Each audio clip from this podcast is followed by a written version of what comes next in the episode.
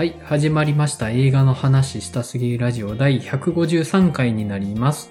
この番組は大阪の南森町にあるイベント型カフェバー週刊マガにて映画トークバーイベント映画の話したすぎるバーを開催している店長メンバーによる映画トーク番組です。私、映画の話したすぎるバー店長の山口です。マリオンです。大石です。よろしくお願いします。よろしくお願いしおます。願いします。はい。前田さん、体調不良で今回の収録お休みとなりますので、3人で話していけたらと思います。はい。では、メンバーの近況の話しとこうかと思うんですけども、では今日、大石さんからはいいかがされてました、今週ちょっと珍しく映画を見れてなくてですね。はい。うん。てか何の話しようかなって ちょっと思ったんですけど。まあちょっと旅行に行ってまして、土日。ほうおうほ栃木県と群馬県の方に旅行に行っていたんですけど、うん。なんかあんまりこう最近の自分のブームというか、あれなんですけど、なんか調べずに行くようにしてて、旅行先に。もう宿だけ決めて、この宿は行きたいところとか、一箇所だけ行きたいところだけ決めて、そこのあ他の周りというか、いろんなところは計画せずに、もう行き当たりばったりで行こうみたいな感じで旅行するようにしてるんですよ。う。うん。うんで、ちょっとあの、一個のお話にも通じるかもしれないんですけど、あうんの、ジャンル映画の話になったじゃないですか。はい。で、うん僕あれって多分一個思うのが、映画館に行く時の期待値だと思ってるんです。うん。うん。で、えっと、その旅行もなんで計画しないかっていうと、期待せずに行くから楽しめるところがちょっとあるなと思ってて、うん。うん。例えば今回も栃木の方に、まあ、足利の方に旅行に行ったんですけど、うん。足利とこ何も調べずに行ったので、あ、こんなお店あるんだみたいな、うんあ、おもろい入ってみようみたいな感じでこう、なんていうか、フラットな気持ちでそれを楽しめるみたいなところがあって、うん。なんかこれって結構映画もそうだなってうん。思ったりするんですよね。うん。すごくこう期待値高めて、こういうのを見たいで行くと、もしそれ、その通りのものが返ってきても、まあ期待通りだったなで終わっちゃうというか、うん。うん。けど、まあ何かわかんないけど、とりあえず見に行ってみるかって思うと、あ、めちゃくちゃ良かったって思うみたいな、うん。なんかそういう期待値の作り方って結構面白いというか、自分の内側でなんか勝手に外側を評価するものだなっていうのをちょっと思った週末だったなっていうのをちょっと思いました。うん。なるほど。ジャンルとは期待値であるっていう視点は面白いですね。うん。うん、なるほど。僕も20代の時何も決めずに旅行にだけ行くって決めて家出て、そこから行く場所決めたりしてました。あ、いいですね。へえ。はい。あの、まあ、青春18切符だけ持って家出て、うんうん。ああ、じゃあ四国行こうって言って、こう、行くんですけど、うんうん。もうその四国のローカル線とか1時間一本みたいなところ結構あるから、うん。もうね、あの、間違って降りちゃって生きて1時間待ったりするんですよね。あー、うんうんだからどこで泊まるかももう、あの、成り行きなんですけど、うん。うん。僕、あの、旅行、観光地あんま得意じゃないんですよね。おー、はいはい。観光地って、その、なんていうか、スタンプラリー的な感覚になっちゃって、うんうんうん。まあ、あの、逆に、スタンプラリー的な割り切りがある御朱印とかは逆にやってたりするんですけど、まあ、あの、御朱印スタンプラリーっていうの言っちゃダメなんですけどね、これ。これダメなんですけどそうです。けどね。そういうもんじゃないのはそうなんですけど。はいでも、あの、僕、あ、ここにも人が生きてるよなって感じるのが好きなんですよね。わかりますわかります。うんううんうん。ん。初めて見てるけど、見たことある街並みっていう、その、会ったこともない人と何か自分が近いものを感じる瞬間みたいなのがあって、うん。それすごい好きやなって思うことがあります。あの、うん旅行行った時は。うん。なんか、今回もすごいわかるのが、結構まあ車で行ったんで、街並みとかをこう眺めながら、いろんなその温泉地に向かうまでの街並みというか、うん。うんあと本当に山間部の中にポツンとある村落みたいなところとかを通ったりとかうん。してたんですけど、ふとこう、そこでこう暮らしてる人がいる、まあ家があるってことはそこに人がいるってことだと思うんで、うん。うん。うん仮に自分がここで暮らしてたらどういう人生だったのかなみたいなことをちょっと思ったりとか、うん。うん。うん。うん。うん。うん。そう、なんか、例えばその、僕が言ったちょうど足利で、その時に、その本当に行った、その日に、鎧祭りっていうのがあって、年に一回、戦国武将の身なりで男たちが神社に集うみたいな祭りがあるんですよ。うん。うん。でちょうどその入ったカフェで、店主の人と、あの、常連のお客さんで、今年は何の、どんな、えー戦国武将の鎧で行くかみたいな話をしてたんですよ。うん。うんで、それを聞いて、年に一回戦国武将が街中に溢れる街に暮らせたらどういう気持ちになるのかなとかちょっと想像しちゃって、うん。歴史に対する見方変わるのかなとかっていうのをちょっと思ったりして。うんうん。なんかそういうのがやっぱ楽しいなって思いました。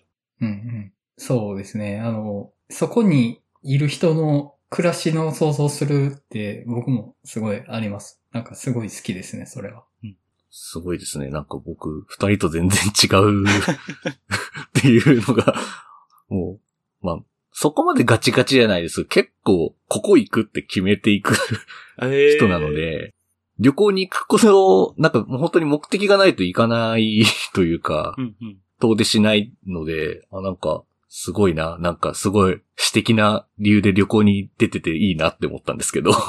うんあ、でも東京行くときはもう行く場所ガチガチに決めます、東京は。うん、うんそうそうそうそう。結構ガチガチにとか決めちゃうというか、まあ結構なんかその家族でその旅行に行くときも結構なんていうんですかね、こう、旅のしおり的なあ感じで結構ガチ。チガチに決まった旅行に行くことが多かったので、うんまあそれもうちょっとあるかなと思うんですけど、うん。けどなんか本当にどこにも何もこう目的を決めずにどっか旅に出るっていうのはすごくいいなって思って、うんここもやりた、そういうのやりたいってすごいちょっと話聞いてて思いましたけど、うん。あとわざわざ旅行に行った話にちゃんと映画繋げてくるのマジで偉いなって思って。そんな律儀に、一号の話まで絡めんでもいいのにぐらいに、旅行の話普通に聞きたいよみんな多分って思って。偉っって思って。いや、ちょっとまあ、やっぱ映画のラジオなんでね。偉っ偉い。い一応ね、一応。うん一応ちょっと絡めとこうかなと思って。はい。はい。そんな感じですかね、はい、じゃあそん。な感じです。はい。えっ、と、僕はですね、まず、あの、ブルースカイを始めました。おー。お話題の話題の。はい。で、ちょっとね、X、ツイッターに絶望してて、せめて新天地行こうと思って、で、はい。ブルースカイいいなと思ったのがトレンドの表示がないんですよね。あー、うんうん。で、僕あの、X、ツイッターのトレンドむちゃくちゃ嫌いなんですよ、あれ。うん。もうむちゃくちゃ嫌いなんで、あ、なんか別にこれがないだけでこんなさっぱりするんやなっていうのを思って、なんかしばらく居ついてみようかなと思ってるんですけど、ただ僕、あの、年一回ぐらい発作的に SNS に絶望してアカウント消したくなる衝動が生まれるので、どっかでまたやめるかもしれないです。あの、それで映画の話したすぎラジオの1個目のツイッターアカウント消しちゃってるんで、まあ、そうそうそう、ありましたね。そういうのありましたね。はい。はいあのそブルースカイも人口増えてきたら嫌になっちゃうかもしれないんですけど、はい。まあ、しばらくやってみようかなと思ってます。あの、番組の紹介のとこに一応アカウント載せてるんでよかったらっていう感じですわうん。で、映画がですね、あの、今週そこそこ見てて、まず今回、ロマコメを学ぼうってことだったんで、はいはい。テーマ作品と、アバウトタイムを見ました。っおー。はいおおていうのと、あと、まあ、劇場では、えーっと、コット始まりの夏うん、うん、うん。はい。と、ストップメイキングセンスあー、うん、うん。はい。と、仮面ライダーファイズパラダイスリゲインドうんああ、おはい。見たんですけどね、あの、まあ、今回話したいのは仮面ライダーファイズなんですよね。おおなるほど。その、はい。その並びでいくと仮面ライダー、はい。はい。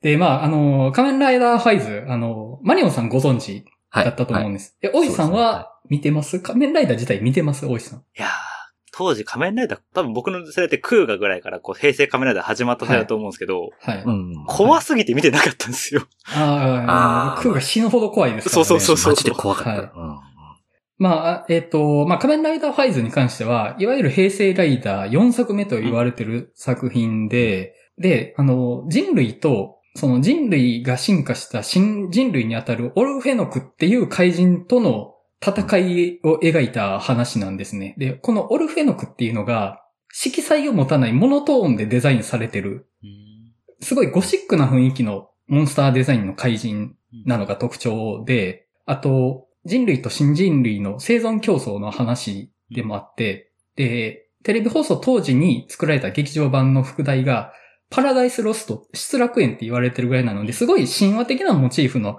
うん話なんですね。で、ここまで取り上げると、すごい荘厳でシリアスな話っぽく思うじゃないですか。うん。本編はですね、むちゃくちゃトンチキなんですよ、これがね。もうね、あの、結構な、しっちゃかめっちゃかな話で、本当に。あの、うんで、ちょっとね、あの、今回のパラダイスリゲインドも、もう当時の仮面ライダーファイズを見てるかのような気持ちになりました。はい。はい。で、あの、もともとこれ、あの、劇場版というよりも、V シネを劇場で公開してるって扱いなんで予算もむちゃくちゃ安いんですよね。はいだから正直絵的には、テレビシリーズに毛が生えたぐらいかなっていう感じはあります。ただ、あ、ここちゃんとお金使ってるな、みたいなのはあるんですけど、まあ中身はですね、まああの、仮面ライダーファイズご覧になってた方やったらわかると思うんですけど、事件が起きたら、一瞬でそこにたどり着けちゃう紙芝居的な展開であるとか、ディスコミュニケーションというと聞こえはいいんですけど、うん。まあ、すれ違いと勘違いで、もうギスギスするやりとり の数々であるとか、あー、はい。あとまあ、ヒロインの中での自分の評価を上げるために、主人公を悪く言うライバルキャラであるとか、仮面ライダーファイズのチャカポコした部分がたくさん詰まってるんですけど、最終的に仮面ライダーのかっこよさで全部良かったことになって丸く収まるっていう、もうここまで含めて仮面ライダーファイズそのものなんですよね。でね、あの、正直、あの、よくできた作品ではないと思います。このパラダイスリゲインドって作品も、仮面ライダーファイズっていうテレビシリーズそのものも、ウェルメイドとは言わないんですけども、本当に愛すべき作品と言いたくなるんですよね。で、なんかちゃんとした物語が進まないぐらいに、キャラクター個々人のエゴがむちゃくちゃ強いんですよ。でもそこになんかパワーを感じちゃうんですよね。あの、もう、一個の物語としてはガタガタなぐらいに、キャラクター個々の生命力が溢れ返ってる。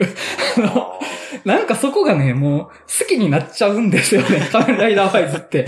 あの、まあ、あの、本作に関しても、仮面ライダーファイズを知らない方に見てとはとてもじゃないけど言えないですが、仮面ライダーファイズをあのご存知の方が見たら、いや、仮面ライダーファイズ見たなって気持ちになれる、あの、なかなかの一品じゃないかなと思ってます。はい。はい。なんなんですね。その、実家のような安心感みたいなやつですか？それ。なんか、はい。こう見てるわっていう。うん。いやー、あの、仮面ライダーファイズですよ、これは。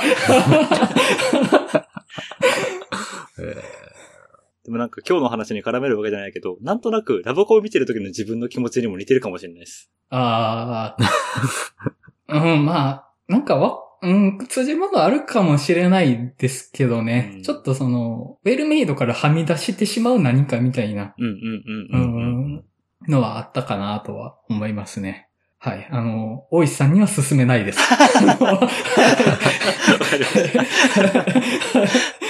はい。なるほど。今日はそれぐらいにしとこうかなと思います。はい。では、マリオンさんいかがでした？えっと、僕は、ゴールデンカムイと、はい。あと僕もストップメイキングセンスうんうんと、あと、家で、あの、ナイアド、その決意は海を越えるっていうネットフリックスの映画を見たりとか、はい。あと、今週あの、ビクトル・エリスの、あの、瞳を閉じてが公開されるので、あの、ミツバチの囁きを映画館で見に行っていました。はい。はい。ちょっとまあいろいろ見てきたんですけど、そうですね。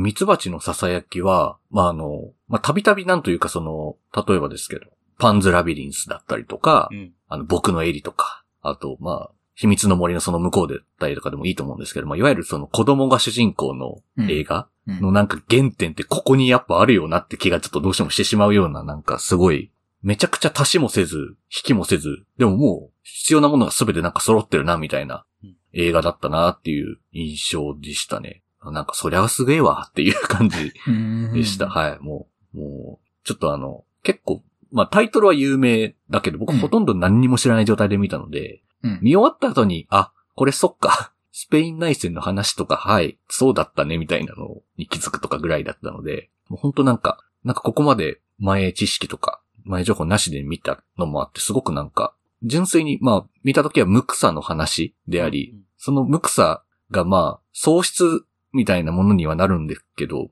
でも確実にその無草が映画に刻まれていてうん、なんかもうその無垢な魂がすごく気高く見えるみたいな映画だったなっていうふうには僕はすごく感じましたね。うん。うん。うん。まあ本当に子供の撮り方が上手いのかよくわからないんですけど、すごいなって思いましたね。本当に。うん。95分ぐらいの短い作品でしたけど、なんか本当に、しかもそれを映画館で見ることができたのはすごくなんか、ああ、見れてよかったなっていうふうにすごく思いました。はい。うん。うん。うん。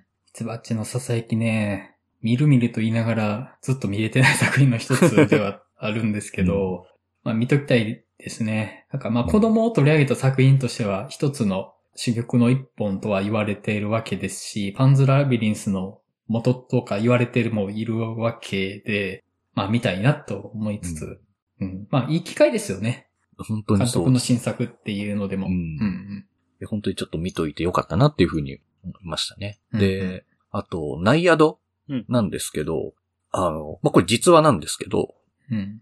えっと、キューバからフロリダにの海を泳いで渡るっていう、うんそれを60歳超えてからチャレンジする女性の話なんですけど、もうなん、なんかなんていうのかな。まんま、あれなんですよね。もうロッキーザファイナルみたいな話だなって思って、うんもううん。もう引退したロッキーが、俺にはこれしかねえんだよみたいな感じでもう一回再チャレンジするみたいな話なんですけど、なんか本当に現実にロッキーみたいな人がいるんだなっていうことになんかもうすごい衝撃を受けるというか、いや、すごいな、こんな人いるんだっていうのを本当知らなかったので、もう結構その劇中で何回もチャレンジするんですよ。何回も失敗して。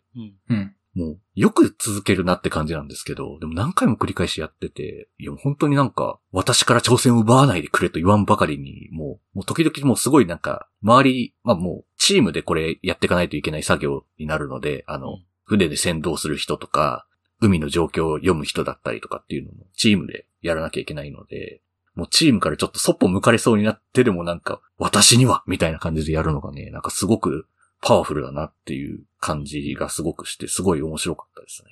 うん。うん。うん。で、あとちょっとクリード要素もあるんですよ。これ実は。ほあの、ナイアドって、あの、名前なんですけど、うんうん主人公の名前が、その、ダイアナ・ナイアドっていう人なんですけど、そのナイアドっていう名前が、あの、ちょっと、うろ覚えなんですけど、まあ、ギリシャ語だったかななんか、水の精霊とかっていううん、うん。意味を持ってるらしいんですって。みたいな感じで。なので、まあもう本当になんかその水泳をするために生まれてきたみたいなぐらいの名前じゃないですか、みたいな。うん。うん。のつけてて、みたいな。まあもうなんかね、あれですよね、野球選手に藤川球児みたいなのがいるみたいなイメージですけど、うん。うん。で、実際、その、実はそのナイアドって名前持ってるんですけど、実はその血が繋がってるわけじゃないんですよね。っっていうのが語られてて、でも私にはその名前しかないんだっていうのに目覚めて、やっぱそこがやっぱある種、挑戦の原動力の一個にはなってたりするんですよね。うん。偉大なその名前に恥じぬようにやりたいみたいな感じっていうのはなんかすごくクリード一作目でクリードという名前を俺はクリードだって言った時のアドニスのことを思い出したりとかもして、なんかすごく、はなんかすごいロッキー味を感じる映画として素晴らしいなっていうふうに思いましたね。はい。なるほどね。はいはいはいはいはい。良さそうですね。素晴らしかったです。はい。もう主演のアネット・ベニングとジョディ・フォスターが出るんですけど、うん。二人の雰囲気もまたもう素晴らしいので、うんもうぜひ見ていただきたいなっていうおすすめの作品でしたね、これは。はい。何で見れるんでしたっけ？ネットフリックスで見れます。ネットフリックスですね。なるほど。はい。ちょっと覚えておきます。はい。これ映画館でもちょっとやってたんですけど、うん。まあ、結構、やっぱ海のシーンとか、あ、これ映画館で見といてもよかったなっていうタイプの映画だったので、見逃したのはちょっともったいなかったかなっていうぐらい、うんやっぱりちょっと見どころ満載な映画でしたね。はい。まあ、そうですね。そんな感じでした。はい。はい。では、テーマトーク入っていきましょうか。